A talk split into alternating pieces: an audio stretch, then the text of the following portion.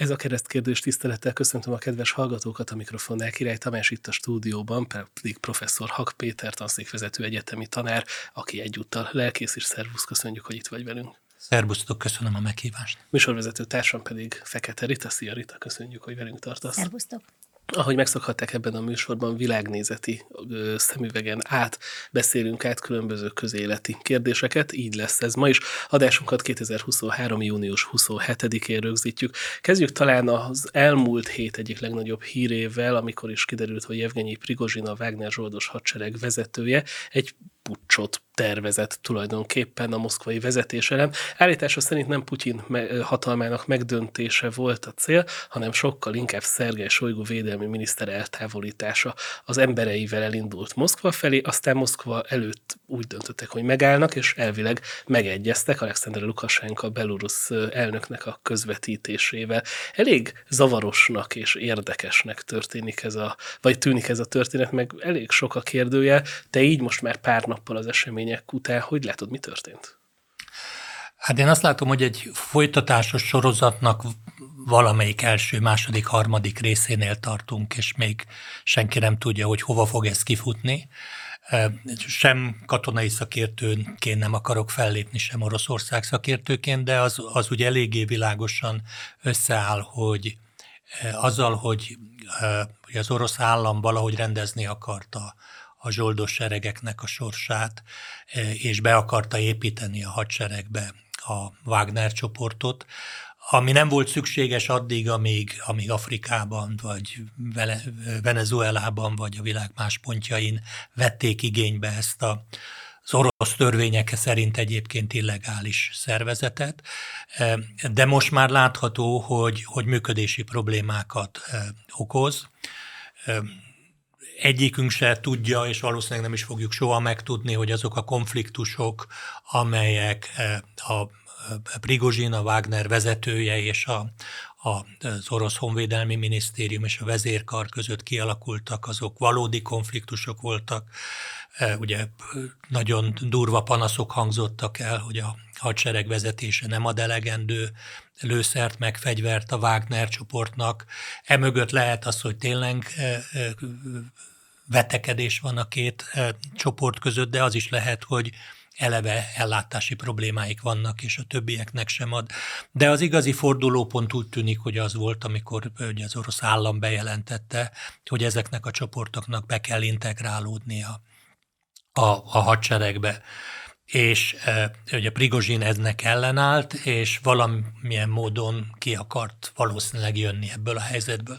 Hogy ez most egy olyan típusú akció, amit mondjuk a magyar belpolitikát ismerve láttunk, mint amikor Simics Kalajos fellázad Orbán Viktor ellen, vagy vagy, vagy esetleg Prigozsin egy politikai színpadot kezdett el ácsolni a maga számára, és egyfajta ilyen Trumpi pályát akar befutni, hogy a rendszeren kívülről a rendszert kritizálva tud népszerűségre szert tenni.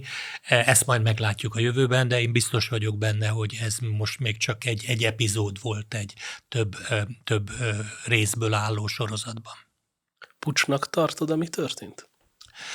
Ugye az, az látható, hogy a, hogy a, Wagner csoport katonailag nagyon-nagyon erős. Tehát az egyértelművé vált már az elmúlt időszakokban is, hiszen ezek nagy, viszonylag orosz viszonylatban jól megfizetett katonák, ugye írek szerint egy-másfél millió forintnak megfelelő összeget kapnak a, a katonák. És ezek mind leszerelt hivatásosok, akik vagy rendőrként, vagy katonak, hivatásos katonaként szolgáltak, és egy jobb jövedelemért vállaltak kockázatosabb feladatokat.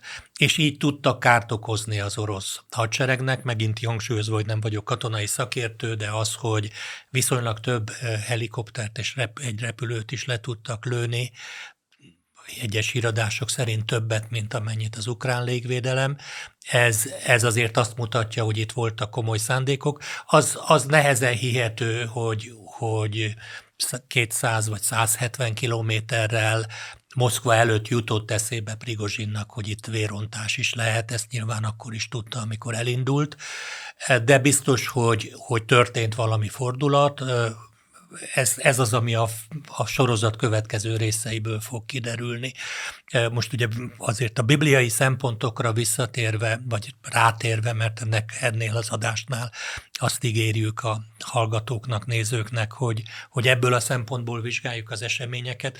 Ugye a bibliai világkép az alapvetően profétikus világkép, mind az Ószövetség, mind az Új Szövetség nagyon világos kijelentéseket ad a jövőről, a jövőig vezető útról nem, de hogy, hogy hova fog elérkezni az emberiség története, az, az világos pálya. És azt is látjuk, hogy úgy Dániel proféta könyvében, az Ószövetségben, mint az evangéliumokban, Máté evangélium 24. fejezetében maga Jézus Krisztus sem állt ellen, nem hárította el azt a kérdését a tanítványoknak, hogy, hogy mikor fog eljönni ennek a világkorszaknak a vége is, és szempontokat mondott, és az evangéliumban még több más helyen is utal Jézus arra, hogy az utolsó időkben mire lehet számítani, hasonlítja a Noé korához, hasonlítja Szodoma Gomora állapotához az utolsó időket, háborúkról beszél, természeti csapásokról beszél.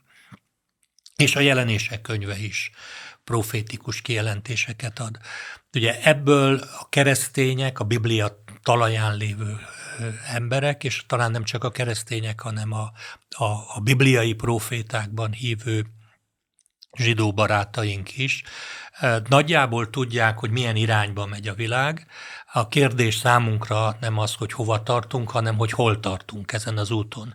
És ugye ezek az események, amik most történtek, okot adnak arra, hogy Jézus szavaira figyeljünk, vagy Jézus szavait megtartsuk, aki azt mondta, hogy figyeljetek, vigyázzatok, és imádkozzatok. Ugye a figyelés az arra irányul, hogy, hogy ez az egész konfliktus, a, ami e, Ukrajnában zajlik, és ami Oroszország és a nyugat közötti konfliktus, ez milyen módon e, záródik le valamikor a jövőben. Ugye a jelenlegi ismeretek szerint ez a jövő, ez, ez e, ha csak valami nem történik, évtizedes távlatokat jelent. Tehát azért azt látjuk, hogy az elmúlt másfél évben a világ alapjaiban megváltozott, és ez a térség már soha nem lesz ugyanolyan, mint a konfliktus előtt volt, mint 2022. februárja előtt Rosszabb volt. lesz? Biztos, hogy, hogy, hogy valószínűleg rosszabb lesz, vagy na, alapvetően más lesz, hogy ez mennyire lesz rossz, vagy mennyire nem, azt nem tudjuk. Ugye ez az esemény is azért több elemzőt joggal figyelmeztetett arra, hogy, hogy azok, akik a, a jövőt egy Putyinmentes világban látják, hogy ha Putyin nem lenne, akkor minden megoldódna, azok nem biztos, hogy jó úton járnak. Ugye azok, akik itt éltünk ebben a térségben, láttuk a Szovjetunió felbomlását, és láttuk Jelcin idején, hogy Oroszország milyen, milyen szörnyű helyé változott. Eh, háborúk, eh, a, a maffiáknak a felnövekedése, a, a az oligarchák világa, az oligarchák kormányzóként, szövetségi parlamenti képviselőként. Hát azt egy kicsit olyan volt, mint Ukrajna az elmúlt évek? Hát körülbelül olyan volt, mint Ukrajna a Szovjetunió megszületése után, megszüntetése után. Tehát így van, és csak azzal a különbséggel, hogy, hogy ugye Oroszország területén több ezer atomfegyver található és, és így nem kizárható az, hogy, hogy egy olyan forgatóskönyv sem, a bibliai alapon sem, hogy mielőtt az az egységes világrend, amiről a Biblia beszél az Antikrisztus uralma alatt, mielőtt ez létrejön, előtte lesz egy, egy káosz, amely káosznak a felszámolása az az Antikrisztus érdeme. Ugye ezzel kapcsolatban láttunk proféciákat Jeruzsálemre és a templom felépítésére vonatkozóan, hogy, hogy hogy ott köttetik egy szövetség Izrael és, és az Antikrisztus között, és a szövetség egy késői fázisában veszi észre Izrael, hogy miben vett részt. Illetőleg a jelenések könyvében azt is jól látjuk, hogy az Antikrisztus uralma az nem egy, nem egy ilyen észak-koreai diktatúra, ahol mindenki éhezik és szenved. Ugye többször hivatkozunk az utolsó időkkel kapcsolatban arra jelenetre, ami a jelenések könyvében a két profétának a tevékenységéhez kapcsolódik, ugye akik meghalnak, akiknek a holttestét kiterítik, Jeruzsálemben, a jelenések könyve teljesen egyértelművé teszik, hogy abban a városban, ahol a mi urunkat megfeszítették, és napokig nem engedik eltemetni, és az egész világ örül ennek. Tehát úgy érzik, hogy, a, hogy megszabadítja, az Antikrisztus megszabadította őket valamitől, ami szenvedést okozott a számukra, ugye ez a szenvedés, ez az igazság beszéde volt. Tehát ugye elképzelhető az, hogy, hogy Oroszország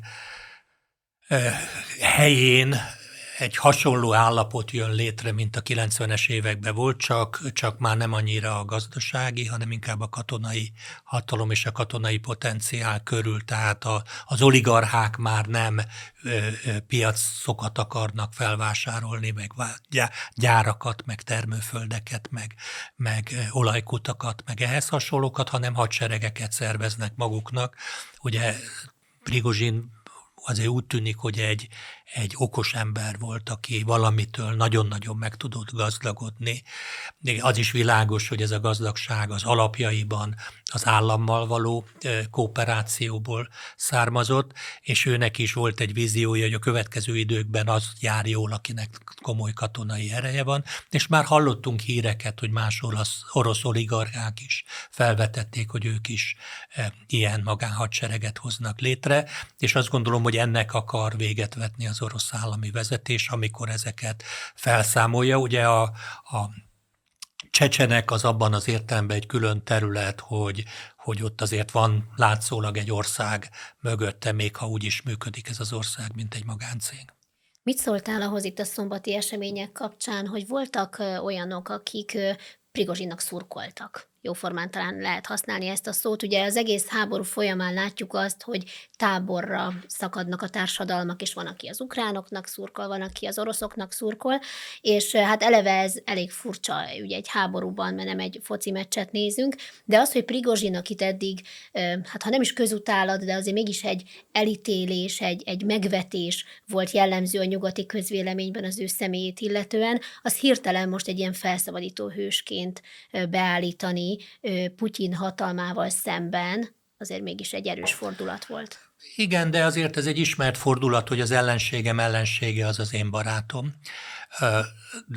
És valóban szerintem a kérdésed is nagyon jó rávilágít arra, amitől érdemes lenne tartózkodni mindenkinek, hogy a, a, a valóság eseményeit az emberek a saját vágyaik szerint nézik és manapság a, az elemzők egy jelentős része is, mégpedig az a, a külügyminiszteri szintű elemzőkig bezárólag az eseményeik, az egyes eseményekbe a saját vágyaikat vetítik bele.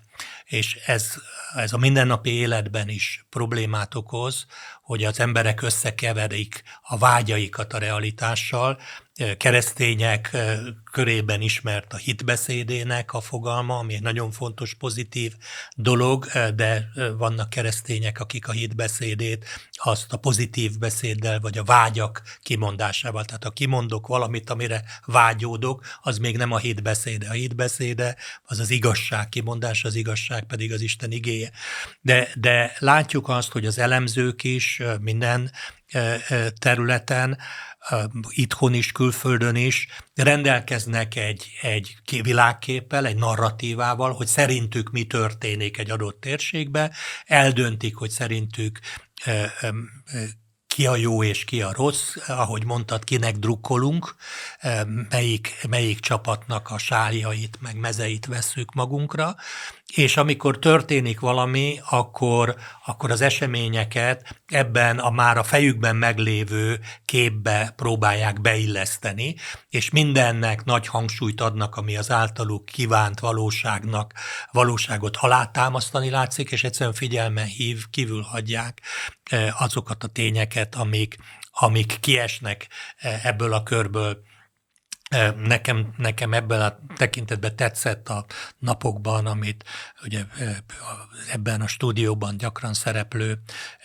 Robert Castell vetett fel, hogy, hogy ugye a nyugati elemzők azt mondták, hogy micsoda káosz tört ki Oroszországba, és ő ugye berakott Moszkva képeket a szombati napról, ahol békében éltek az emberek, és mellé az USA-ban zajlott zavargásokat, akár a, akár a a Black Lives Matter mozgalom akár egy-egy bírósági ítélet után ugye kifosztják a boltokat, felgyújtják az autókat, Párizsban is láttunk ilyeneket, Németországban is láttunk ilyeneket, nyugat-európai országokban, és senki nem gondolta azt, hogy kitört, hogy óriási válság tört ki. Készítettem egy interjút egy Oroszországban élő balettművésszel, akinek a felesége éppen azon a napon Moszkvában mutatott be balett előadást, és mondta, hogy miközben a Wagner konvoj hajtott Moszkvában, Moszkva felé, közben teltházas előadást tartottak Moszkvában. Igen, és, de nyilván ugye a, a, én nem akarom lebecsülni annak az eseménynek a jelentőségét. Maga Putyin is eléggé magasra tette a mércét, amikor azt mondta, hogy ez hasonló, mint az 1917-es eh, forradalom, amikor oroszok oroszokra támadnak, de, de, de kétségtelen az, hogy nagyon sok kommentár, nyugati kommentár is, ugye, nyilván az ukránok speciális helyzetben vannak, vágyakat fejezett ki, és, a, a, a, és, és elrugaszkodik a valóságtól és a realitásoktól. És ilyen értelemben szerintem azoknak, akik meg akarják őrizni a józanságukat, és meg, tud, meg akarják őrizni a, a, az ítélő képességüket, azoknak egy kicsit az ügyektől távolságot kell teremteni. Tehát fel kell tennünk magunknak azt a kérdést, hogy, hogy reálisak-e azok az információk, amik a rendelkezésünkre állnak, tényleg úgy van-e, hogy mondják. Ugye ha emlékszünk a háború első napjaiban eh, megjelentek videók, hogy hogyan lőttek le egy csomó orosz eh, eh, vadászgépet, aztán kiderült, hogy ezek, ezek számítógépes játékokból vett animációk. Tehát... Most is bemutattak egy felvételt, ahogy valami családot likvidál elvileg az orosz hadsereg, mert hogy Wagnert szállítanak, aztán kiderül, hogy ezek a felvételek pár évvel ezelőttiek, és teljesen másról szólnak. Igen, tehát az, ugye azt lehet látni, tehát, hogy a, a háború az az információs szintéren is zajlik, és, és ahhoz, hogy, hogy a realitás talaján meg tudjunk látni, ott meg tudjunk maradni, ahhoz érdemes mindig távolságot tartanunk az eseményektől, és várni. Például ugye abban, hogy mi lesz ebből a fejleményből. Eh, elképzelhető az, hogy, hogy a Wagner eh, stabilizálja a helyzetét Bieloruszban, vagy Fehér Oroszországban, tehát használjuk a magyar nevet, stabilizálja a helyzetét, ott megmarad önállóan, és így tulajdonképpen Prigozsin megmenti a, a Wagnert, és ad számukra egy kimenekedést. De az is elképzelhető, hogy Prigozsinnal történik valami, és, és a, a Wagner pedig feloszlik, és, vagy beintegrálódik a, a, a hadseregbe. Ugye azért eh, ahhoz, hogy a Wagner vezetőjeként Prigozsin például az elítélteknek ígéretet tudjon tenni, hogy, hogy nem kell letölteni a büntetésüket, ahhoz vaskosan kell az állam segítsége. Tehát az nem úgy van, hogy beszaladok a börtönbe, és viszek magammal pár tízezer embert, hogy, hogy harcoljon egy ügyért. Tehát, hogy a Prigozsin ígéretét az orosz állam tudja betartani azzal, hogy azokat, akik leszolgálták a hat hónapot, ahogy Prigozsin ígérte nekik, azokat nem fogják újra bebörtönözni. De azok az emberek, akik így kiszabadultak és harcoltak, azoknak hát valószínűleg valamilyen munkára szükségük van.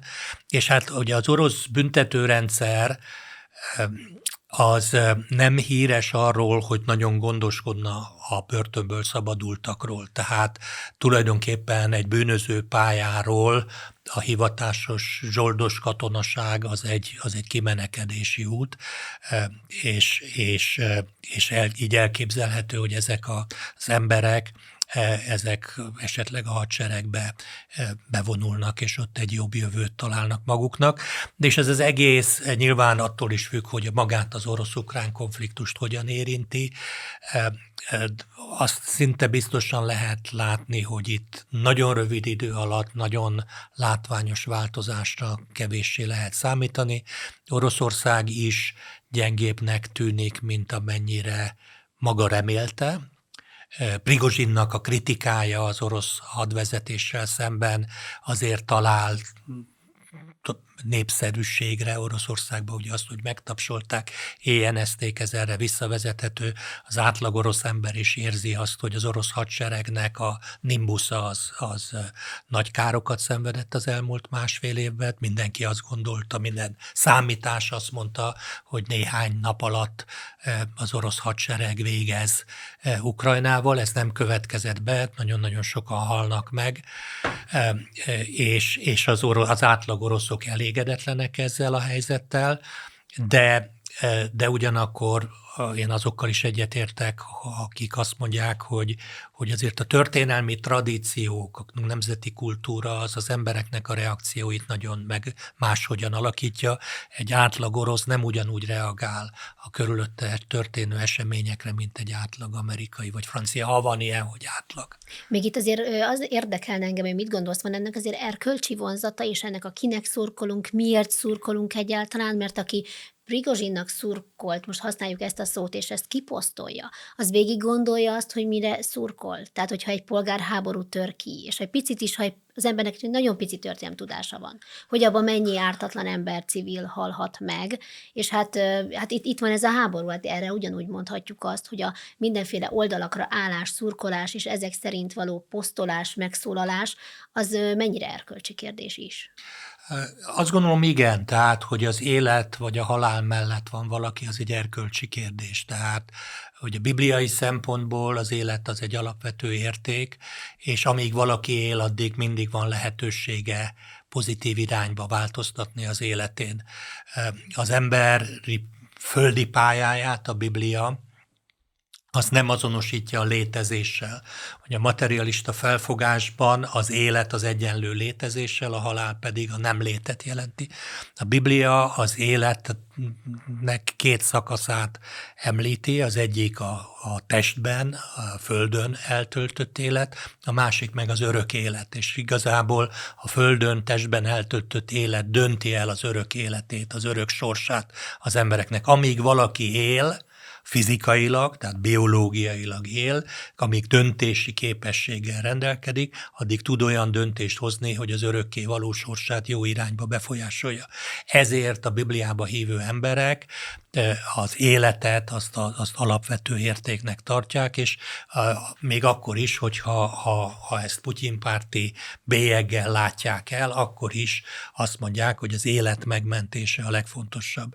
És szerintem egy, egy Bibliában hívő ember nem nem drukkolhat a halálnak. Ugye a Korintus levélben Pálapostól azt mondja, hogy a, hogy, hogy a, szer, a, a, a szeretet az nem örül a, nem örül a, a rossznak, nem örül a, a gonosznak. E, a Biblia máshol is mondja, hogy, hogy ne örüljünk az ellenségünk vesztének sem. E, az sem egy, egy keresztényi magatartás. E, de, és, és az, ugye az egy nagyobb probléma az, amit, amit a, a káosznak drukkolók elfelejtenek, hogy hát csak az elmúlt húsz évben volt néhány olyan nyugati beavatkozás, amit morális alapon védtek meg. Ugye azt mondták, hogy hát tűrhetetlen, hogy hogy, hogy, hogy az afgánok, a talibán eh, terrorizálja az afgán lakosságot, tűrhetetlen, hogy, eh, hogy Kadhafi a libiai embereket bebörstönzi, megkínozzák őket, és megölik őket, tűrhetetlen, hogy hogy ugye Irakban Saddam Hussein eh, terrorizálja a lakosságot, tűrhetetlen, hogy Assad elnök terrorizálja a lakosságot. Ugye mindenhol ennek a, ezen a tűrhetetlen állapoton eh, eh, változtatni akartak katonai erővel, szerintem nem megfelelő nemzetközi jogi felhatalmazás nélkül, tehát sem Afganisztán, sem Líbia, se Szíria esetében nem volt nemzetközi jogi alapja ezeknek a beavatkozásoknak És mi lett az eredménye? Ugye úgy akadályozták meg Kadafit, hogy embereket öljön, hogy sokkal, de sokkal többet öltek meg, mint amennyit Kadafi egész életében. Sokkal több ember lett áldozata Irak tönkretételének és destabilizálásának, mint, amelyik, mint amennyien, amennyien Saddam Hussein alatt szenvedtek. Én nem védem sem Kadafit, sem Hussein, egyik diktátort, a Talibán sem védem, de amikor úgy mentünk meg embereket, hogy többet ölünk meg, mint akinek a megmentésére teszünk, akkor egy, egy, egy, egyfelől egy bibliai elvet is sértünk, de a józan felvilágosult gondolkodásban az arányosság követelménye sérül. És nézzük meg, hogy melyik hely az, az említettek közül, ahol a nyugat-európai beavatkozás eredményeként jobb állapot jött létre, mint ami előtte volt. Teljes zűrzavar, majd ugyanoda visszatért általában. És, és meghalt egy csomó nyugati katona, amerikai katonák haltak meg ezrével ezekben a konfliktusban, Afganisztánban, Irakban, Líbiában, ott nem, de ott a nagykövettük halt meg, és a nagykövet biztonsági emberei. Tehát óriási áldozatok árán, rosszabb állapotot hoztak létre, mint ami előtte volt. És ha, ha valaki őszintén, őszinte magához, akkor azt mondja, hogy Líbiába Kadhafi alatt egy csomó turista elment. Nagyon sok magyar dolgozott Líbiában, Ugye a kommunizmus alatt Magyarország és Líbia között jó együttműködés volt, magyar olajmérnökök dolgoztak, meg útépítőmérnökök, meg, meg más ö, szakemberek is. Líbiában úgymond Kadafi alatt lehetett élni, tud, diktatúra volt, elnyomás volt. Közeket Párizsának szokták említeni. Igen, a, hát a Tripoli. Tehát e, én nem, én nem voltam Líbiában, ugye a, a, környéken, ugye Algériában és Marokkóban jártam, de ugye Líbiában valamennyire lehetett élni. Nem volt egy ideális demokrácia, most szerintem nincs az a pénz, amiért egy ember elmenne Líbiába dolgozni. Nem tudnának annyit fizetni. Ugyanez a helyzet Irakba is, hát, vagy, vagy Szíriába. Bashar el-Assadnak és a szüleinek egy durva diktatúrája volt, de például a keresztény kisebbség az biztonságban élhetett a, a az Assad rezsim alatt, és azok, akik fellázadtak, és akiket a nyugat támogatott, azok elűzték a keresztényeket, és levészároltak egy csomó családot, és hát összességében ma Szíria rosszabb állapotban van, mint, mint előtte volt és, e, és az, amikor az oroszok oda beavatkoztak, az életeket mentett meg, és ugye az egész nyugati beavatkozásnak óriási szerepe volt a, az iszlám állam felnövekedésébe, akik megint sok-sok ezer embert töltek meg. Tehát ha összességében megnézzük a mérleget, nagyon sötét a, a, a pultja ezeknek a diktátoroknak, sok ártatlan vér tapad a kezükhöz, de összehasonlíthatatlanul többen haltak meg, váltak, földön futóvá vesztették el az otthonukat, mindenüket, hogy a migrációs válsághoz is nagyon-nagyon nagy mértékben hozzájárultak ezek a konfliktusok. Most akik azt szeretnék, hogy a világ legnagyobb területű országán is ilyen állapotok legyenek, mint Líbiában, vagy, vagy, vagy Irakban. Nézzük meg a mostani Irakot, a mostani Líbiát, vagy a mostani Afganisztánt. Ha aki azt szeretné, az, az drukkolhat annak, hogy omoljon össze Oroszország. Ugye ebben látjuk azt, hogy a nyugati világban van egy nagyon-nagyon erős orosz gyűlölet, orosz fóbia, ha valaki tud mondani a kedves nézők közül olyan eh, hollywoodi filmet, ahol az orosz szereplő pozitív szereplő, akkor azt külön megköszönjük. Én szerintem, amit, nem, nem vagyok nagy filmnéző, de amit én láttam, az oroszok mindig negatív szereplők, rossz angol akcentussal, ilyen nagyon durva és erőszakos emberekként, mafiózóként jelennek meg, vagy KGB ügynökként, tehát más nincsen. És ezért a világban kialakul az a világkép, hogy min, Oroszország, hogy az oroszokat el kell törölni a föld színéről, de nem ez történet. Ritkán értek egyet ukrán elemzőkkel, de valaki ugye azt találta mondani, hogy hogyha itt összeomlik a Putyin rendszer, akkor egy ilyen Mad Max világ jön létre, vagy jöhet létre, és ez biztos, hogy sem az USA-nak, sem Európának nem érdeke. Ugye most politikusok bemondják angol külügyminisztériumban, hogy hát Angliának fel kell készülnie egy egy Putyin utáni Oroszországra. De hát ha ez a Mad Max állapot kialakul, akkor hogy készülnek fel? Hát atombunkerek építésével, vagy mivel? Hogyha ha Prigozsin, ha Prigozsin így próbálja zsarolni Putyint, akkor ha ez a birodalom szétbomlik, és akikhez atomfegyver lesz, az kit, mivel, hogyan fog zsarolni? Egyébként itt megkérdezném a nemzetközi jogi ö, tapasztalataidat, hogy például, ha felbomlik egy ország, vagy felosztják, ugye az USA is arról beszél, hogy el kell kezdeni azon gondolkodni, hogy Oroszországot hogy lehetne felosztani, akkor kinek a kezébe kerülnek az atomfegyverek? Aki ott van, tehát aki a tényleges... De a, te, a területen múlik? Abszolút. Ugye erről a nemzetközi jog nem rendelkezik, a, hogy a Oroszország és Ukrajna szétválásakor ugye volt erről vita, az éppen az úgynevezett budapesti megegyezés szólt arról, hogy Oroszország elismerte Ukrajnának a szuverenitását azon a területen, ahol most nem ismeri el, és, és cserében viszont Ukrajna lemondott arról, hogy az ő területén lévő atomfegyvereket megtartsa. Csak azokat elszállították? elszállították Oroszország területére. De valószínűleg Kelet-Európában is voltak atomfegyverek, ugye erről pontos adatok nincsenek nagy valószínűséggel Kelet-Németországban, Lengyelországban, Magyarországon is lehettek atomfegyverek, de amikor a szovjet csapatok kivonultak, akkor ezeket vitték magukkal.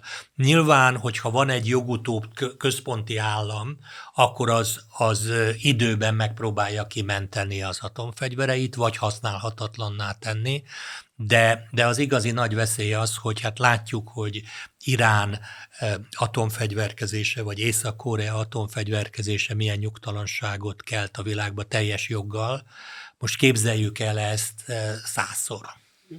Hát főleg egy ilyen szétszakadt Oroszországnál, hogy ott vannak a csecsenek, ott vannak a különböző etnikumok, mindegyik szétszakad. Még egy utolsó kérdés, és aztán rátérnénk akkor egy másik témánkra, ez pedig ugye az antikrisztusi világkorszakról beszélgetünk sokat, hogy szerinted azt meg kell, hogy előzze egy nukleáris leszerelés? Nem biztos, nem biztos. Tehát az is lehet, hogy egy, egy nukleáris háborúba fog ez belefutni. Nem feltétlenül történik meg. A, a, ugye a nukleáris fegyverkezés az bizonyos értelemben visszatartó erőt jelentett. Tehát talán a mostani konfliktusban is ez látszik, hogy van egyfajta visszatartó ereje, ha Oroszországnak nem lennének nukleáris fegyverei, akkor a nyugat már valószínűleg beengedni a NATO-ba Ukrajnát, és, és a nyugati csapatok harcolnának. Tehát én nem, nem gondolom, hogy az, az antikrisztusi birodalmat meg kell, hogy előzze. A Bibliából úgy tűnik, hogy az antikrisztusi birodalom az egy látszólagos békét terem. Tehát az emberek a békés biztonság. Igen, a békés biztonság lesz a jelszó, ugye mondja a proféta, hogy azt hiszik az emberek, hogy most jött el a béke és a biztonság, de valójában nem. De de az, az, az is látható, hogy gazdasági sikereket ér el az Antikrisztus, ugye ezért fogják sokan felvenni a, a bélyegét. Akkor most térnénk át a következő témákra. A VMN Life-on van egy véleménycikk, egy viszonylag hosszú véleménycikk, egy családanya írta, aki egyébként író, pedagógus és teológus egyben, és arról írt egyébként, hogy Magyarországon mennyire, élhe, tehát mennyire élhetetlen Magyarország a fiatalok számára, és akkor csak egy-két idézetet mondanék ebből. Tehát ő azt állította, hogy olyan, Magyarország olyan, mint az abúzív szülő, aki lelki terror alatt tartja a gyermekét, fizikailag bántalmazza, és akiktől ezért az egyetlen okos döntésként menekülni kell. Ennek a hölgynek egyébként több gyermeke már külföldön él, és az itthon lévőket is arra biztatja, hogy jobb, hogyha elhagyják az országot, és a kommentek nagyon változatosak, de azért vannak közöttük olyanok is, akik azt írták például, hogy ők egyenesen rimánkodnak a saját gyermekeiknek, hogy távozzanak ebből az országból mielőbb. Mit szólsz ehhez? Hm. Én ugye azt, hát több, több mindent érdemes ezzel kapcsolatban rögzíteni. Ugye az egyik a, a, egy, egy, egy demokratikus társadalomban a megosztottság az egy normális állapot. A, a társadalmi megosztottság. Ugyanis az emberek a különböző konfliktusoknak különböző oldalára kerülnek. Csak hogy egy ugye, példát említsek, ugye valaki úgy, úgy gondolja, hogy az ideális kormányzás az, hogyha a kormány olyan döntéseket hoz, ami mindenkinek egyformán jó. Márpedig ilyen nem létezik. Mert nem a kormány osztja meg az embereket, hanem az élethelyzet osztja meg őket. Budapesten óriási vita van, hogy autósok vagy biciklisek. Ami jó a bicikliseknek, az rossz az autósoknak, ami jó az autósoknak, az rossz a bicikliseknek. Nem lehet olyan döntést hozni, ami mind a két félnek egyformán jó, mert van egy útfelület, amin vagy az egyik közlekedik, vagy a másik. Nem lehet megosztani eh, közöttük. Eh, vagy ugye csak egy apró dolog most az elmúlt napokban, ugye a kormány bejelentette, hogy a szép kártya eh, lehet használni élelmiszervásárlásra. Ez mindenkinek jó, aki élelmiszerthez akar jutni, illetőleg aki élelmiszert árul, mert a, a piacra pénz ömlik ezen keresztül, kivéve az idegenforgalommal dolgozóknak, akiknek a potenciális forrásait ezzel megcsapolták. És reggelig sorolhatnám a példákat, közeledik az aratás a következő napokban, minek drukkoljunk, hogy magas legyen a búza ára, vagy hogy alacsony legyen a búza ára. A magas búza ára a termelőknek jó, vagy a termelőknek jó, a, a pékeknek és a kenyeret vásároknak rossz, az alacsony búza ár az jó a pékeknek, mert olcsóbban tudják adni a kenyeret, de rossz azoknak, akik ebből akarnak megélni. És nyilvánvaló a kormányzás művészete az arról szól, hogy akik rosszul járnak, azok minél kevésbé járjanak rosszul, akik pedig jó járnak, azok pedig hát minél jobban járjanak. Ugye ez a kormányzás művészete de mindig lesznek olyanok, akik egy-egy döntésnek, egy-egy döntésnek a, a, a kárvalottai lesznek. Nagy, én nagyon-nagyon örülnék, hogyha a pedagógusok fizetését a duplájára emelnék, abszolút örülnék, de az a pénz, ami évente elmegy a pedagógusok fizetésére, az máshol hiányozni fog. Akkor az utakat nem lehet fenntartani, valahol hiányozni fog ez a pénz.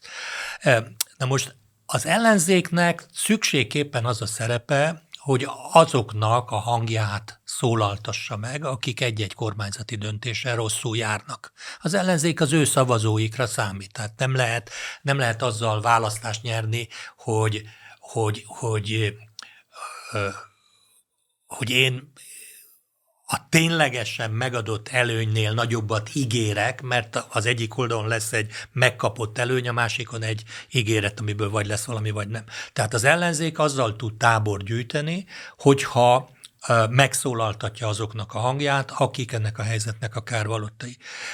Szerintem érdemes szakemberekkel arról beszélgetni, hogy ténylegesen Magyarországon milyen a helyzet, mert azért arról ne feledkezzünk el, hogy például az elmúlt 30 évben nagyon-nagyon sokan nagyon komoly áldozatokat hoztak, és komoly nehézségeken estek át, és sokan vannak most is, akik mély szegénységbe élnek, de például az, ami a kilen, vagy az ezredforduló körül Spanyolországban, Olaszországban Portugáliában, Görögországban volt, hogy a 30 év alatti korosztály 50% fölötti munkanélküliséget produkált, hogy az egyetemekről kikerülők 6-8 évig nem tudtak munkahelyet találni, hogy, hogy jelen pillanatban ugye Magyarországon aki dolgozni akar, az tud dolgozni több tízezer, vagy talán százezret meghaladó betöltetlen állás van. Ugye ezzel együtt vannak, nyilvánvalóan vannak problémák Magyarországon. Nyugat-Európa sokkal jobb pozícióból indult. Nyugat-Európa, a Nyugat-Európa nem szenvedett annyit az elmúlt 500 év történelmében, mint, mint Kelet-Európa. Nem volt török megszállás, ugye amikor nyugat-európai városokban sétálunk és látjuk a szép gótikus épületeket, és azt mondjuk, hogy de kár, hogy itt nincsen, hát azért nincsen, mert 150 évig, amikor azok a szép városok épültek, itt semmi nem volt a több százezer embert hurcoltak el rabszolgálnak, és, és tarolták le a földeket, és fosztották ki az országot. Ugye utána jött egy Habsburg uralom, utána jött egy szovjet megszállás, ezzel Franciaországnak, Olaszországnak, Németország nyugati felének nem kellett, a törökkel és a Habsburggal biztos, hogy nem kellett szembenézni, tehát Biztos, hogy Magyarország rosszabb pozícióból indult, mint, mint Ausztria, és hát valószínűleg évtizedekre van szükség, hogy utolérje. Sok minden rossz dolog van Magyarországon. Egyetértek, hogy a korrupció nagyon nagy. Ha, ha a rendszerváltás mérlegét kellene levonnom, ugye én aktív voltam a rendszerváltás folyamatában, 12 évig országgyűlési képviselő voltam. Számomra az egyik legnagyobb csalódás az, hogy, hogy az érdemek alapján való előmenetel a közférában nem, nem következett be. A piaci szférában igen, tehát a nyugati cégek azok nem politikai alapon döntik el, hogy ki legyen a menedzser, de a közférában azért még mindig a kapcsolatok többet jelentenek, mint a, mint a tehetség és a rátermettség. És ilyen szempontból megértem azokat, akiknek esetleg tehetséges gyerekeik vannak, de ugyanakkor azért azt kell mondani, hogy a piaci szférára ez már nem igaz Magyarországon. Tehát az egy, az nem igaz az az állítás, hogy a piaci szférában tehetséggel, szorgalommal nem lehet Magyarországon érvényesülni. A közférára igaz. Tehát a közférában ha ha hozzá, hozzám jön egy egyetemista, és megkérdezi, hogy, hogy professzor úr, mit csináljak ahhoz, hogy az államigazgatásban jól, jó, jó karrierem legyen, hát keressen olyan rokonokat, akik jó pozícióban vannak, és ebben a tekintetben a kritika jogos Magyarországgal szembe. De már, újra mondom, a piaci szférában ez nem igaz, tehát ott már tehetséggel, rátermettséggel előre lehet menni. Ugye a bibliai alapon azért azt értsük meg, hogy a Biblia nem csak az élet-halál kérdéséről mond egész más, mint ami a közgondolkodás, hanem például az emberi beszédről is. Ugye a magyar szólásmondás, hogy a szó elszáll, a Biblia nem így látja a szót.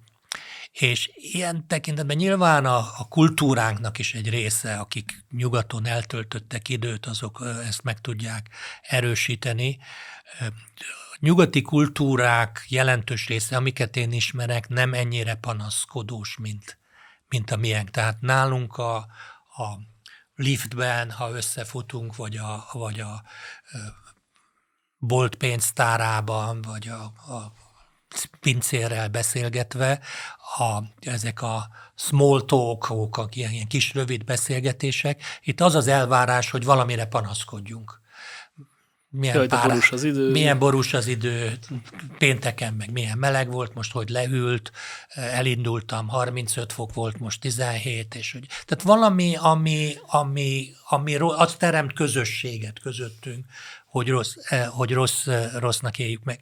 Eh, a politikának tulajdonképpen az a, a teljesítménye, ha sikerül elérni azt, hogy, hogy az emberek effektíve nem a, nem a, a mások beszédei alapján, hanem saját tapasztalatuk alapján döntik el, hogy jobb-e a helyzetük négy év után, mint előtte volt. Ugye az elmúlt választásoknál az ellenzék igazából azért nem tudott fogást találni minden retorika ellenére, mert nem tudta elhitetni az emberekkel tömegesen, hogy sokkal rosszabb. Más volt talán a valóság. Így van. Így van. És ugye nyilván, ha megnézzük ellenzéki hírcsatornákat, és kormánypárti hírcsatornákat, két külön világ. Két külön világ, mintha két külön bolygó lenne, és egyik sem az, ahol én élek. Tehát, tehát a más, tehát a kormány média is egy olyan képet fest, ugye időnként, nekem otthon nincs tévém, de hogyha vidéken vagyok olyan szálláson, ahol van M1, vagy hírató, megnézem, Elég érdekes. Ért, igen.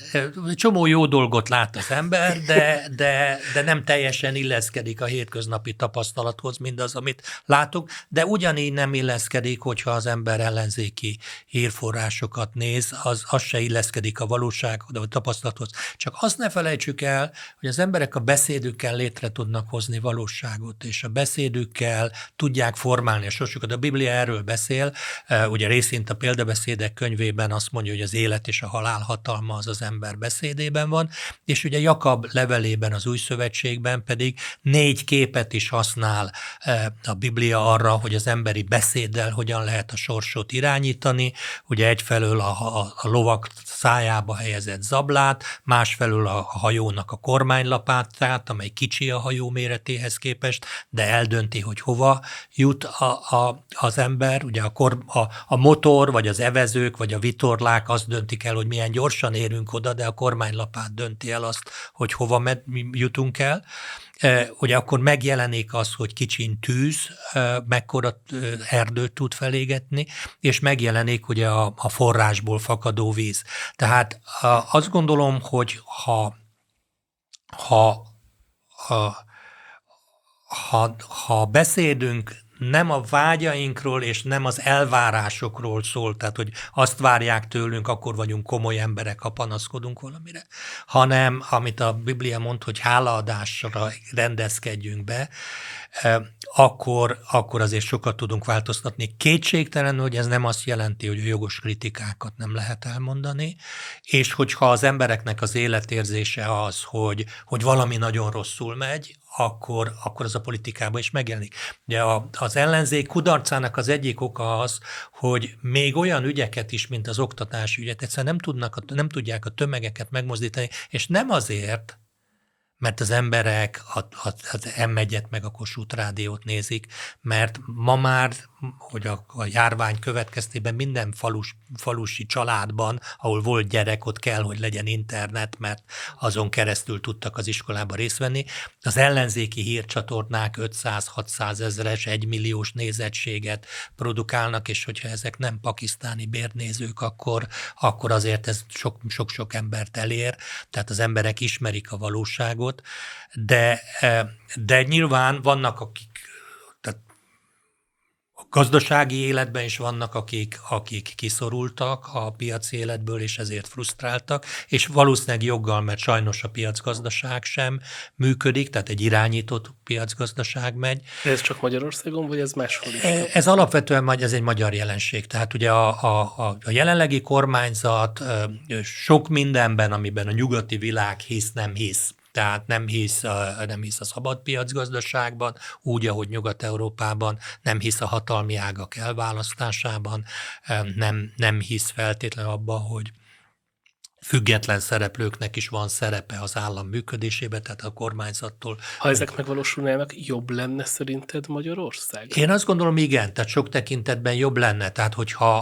ha az emberek azt látják, hogy teljesítménnyel, munkával, lehet boldogulni, előre menni, akkor ez egy, ez egy pozitív érmés. Tehát a, a, ugye ez a cikk, amire hivatkoztál, ez, ez ugye azért jelenik meg, mert, mert hát mondjuk az, aki szeretne tanár lenni, ugye az azt látja, hogy nagyon sok munkával egyszerűen az éjhalálig elegendő jövedelemre tesz szert, és elmegy Hollandiába, Németországba, és azt látja, hogy tanárnak lenni ezekben az országokban anyagilag is egy viszonylag jól megérő munka, és társadalmi presztízsében is egy magas presztízsű munka.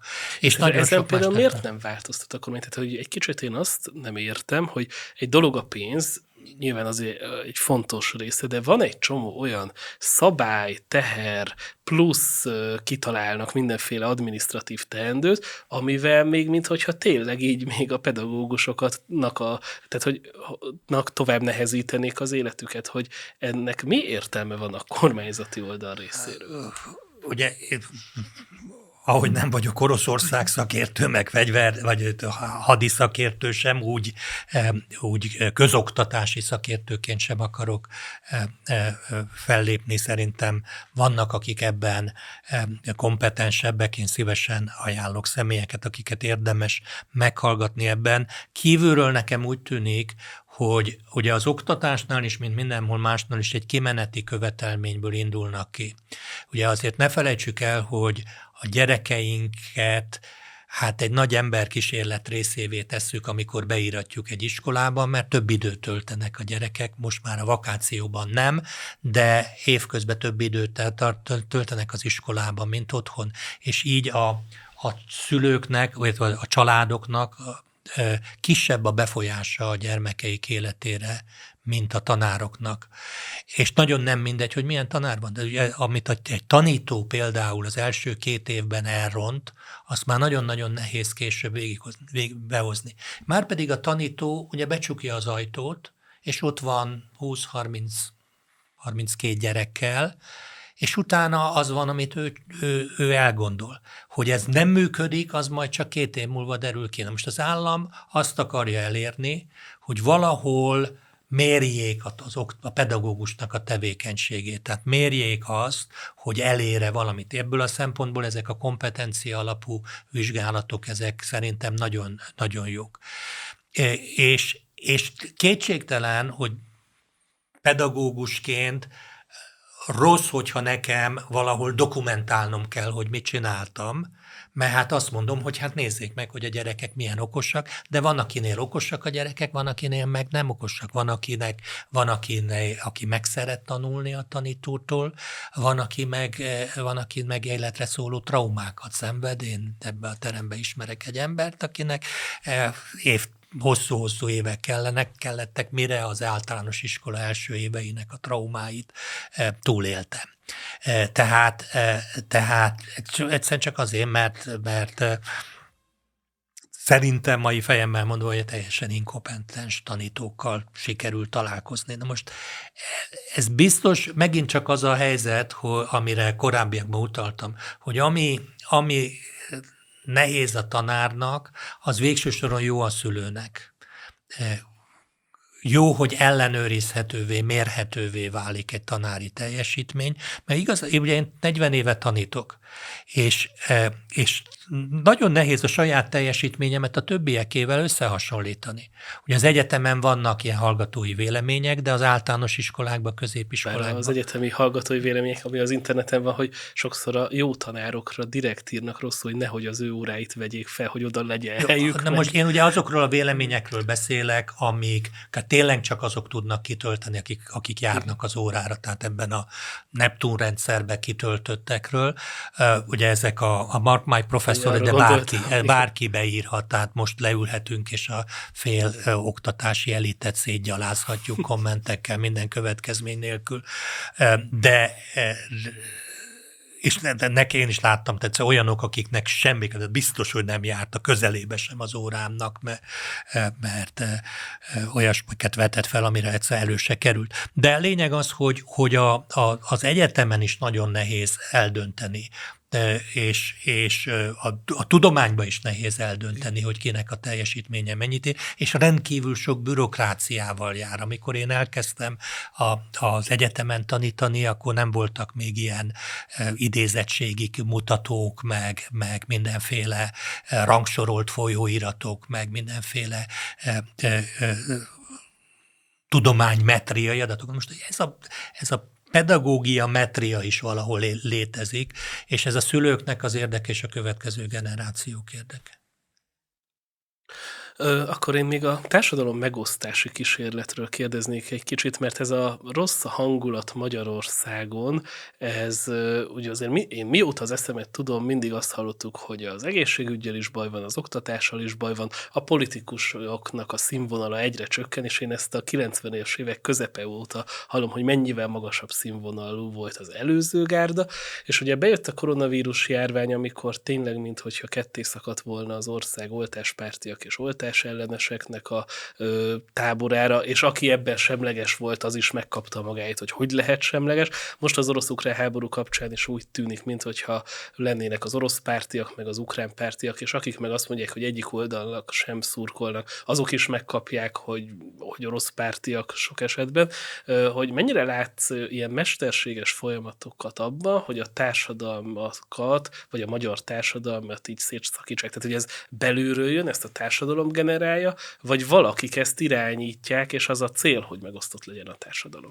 Igen, most akkor menjünk rá az összeesküvés elméleteknek a vékony jegére. Megint csak bibliai alapon indulva.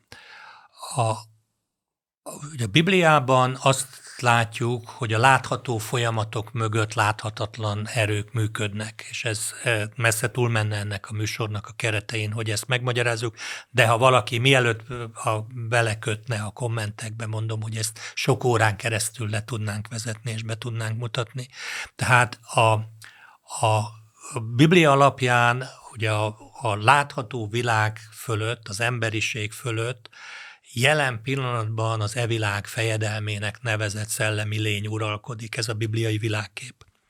Erről beszél a Biblia, Pálapostolnak Efézus beliekez levelének a második fejezete ezzel kezdődik, hogy az evilág fejedelme uralkodik a világ fölött. Ugye ez az evilág fejedelme a hatalmat az elbukott embertől kapta.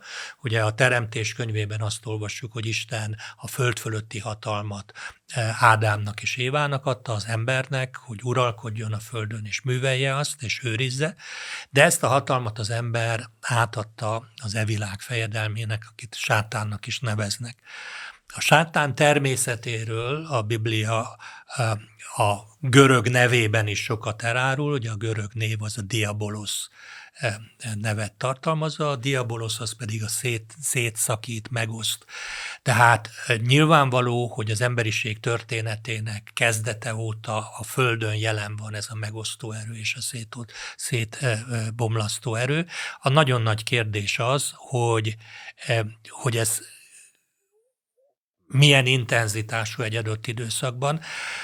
Amire, amire szerintem nekünk keresztényeknek figyelnünk kell, az az, hogy, hogy a békességen munkálkodjunk, tehát ezért minden ilyen konfliktusba a békés megoldás mellett állnánk, ha legyen szó akár tanár-diák, akár kerekpáros autós konfliktus, akár, akár más eh, területről, akár az ukrán-szovjet, ukrán-orosz, bocsánat, ukrán-orosz eh, konfliktusba, az lenne az érdek, hogy békével oldódjon meg, de nincsenek illúzióink, tehát látjuk azt, hogy, hogy mi működik. Nyilvánvalóan, hogy ezek emögé a megosztások mögé gazdasági, politikai, hatalmi érdekek is felsorakoznak. A médiának érteke az, hogy a világ hisztérikus legyen, mert a hisztérikus többet néznek híreket, többet olvasnak. Érdeke a médiának, hogy felnagyítsa az eseményeket. Eh, hogy, hogy drámaibbnak mutassa be, mert akkor lesznek eh, extra kattintások, és az extra kattintásból jön extra bevétel, és, és a fegyvergyártóknak is érdekelt, hogy ezeket a fegyvereket, amiket legyártották, használják. Tehát vannak olyan érdekek, amik működnek, és ezek mögött vannak szellemi erők, de, de én, én személy szerint nem gondolom azt, hogy, hogy ezt, eh, ezt emberi, tehát nevekhez, személynevekhez lehetne lehetne kötni.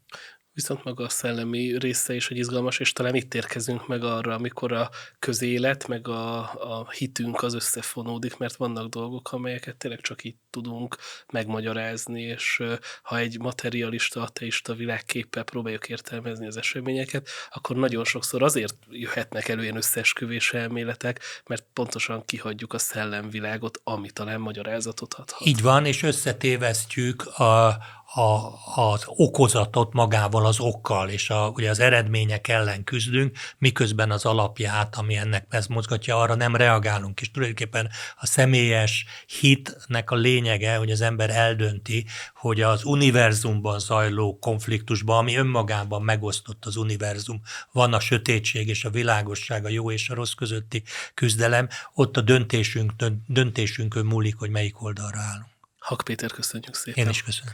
Ez volt a keresztkérdés a műsorvezető társam Fekete Rita nevében is búcsúzom a kedves hallgatóktól. A mai adást Jó Brodé szerkesztette. Köszönjük, hogy velünk tartottak viszontlátásra, viszont hallásra.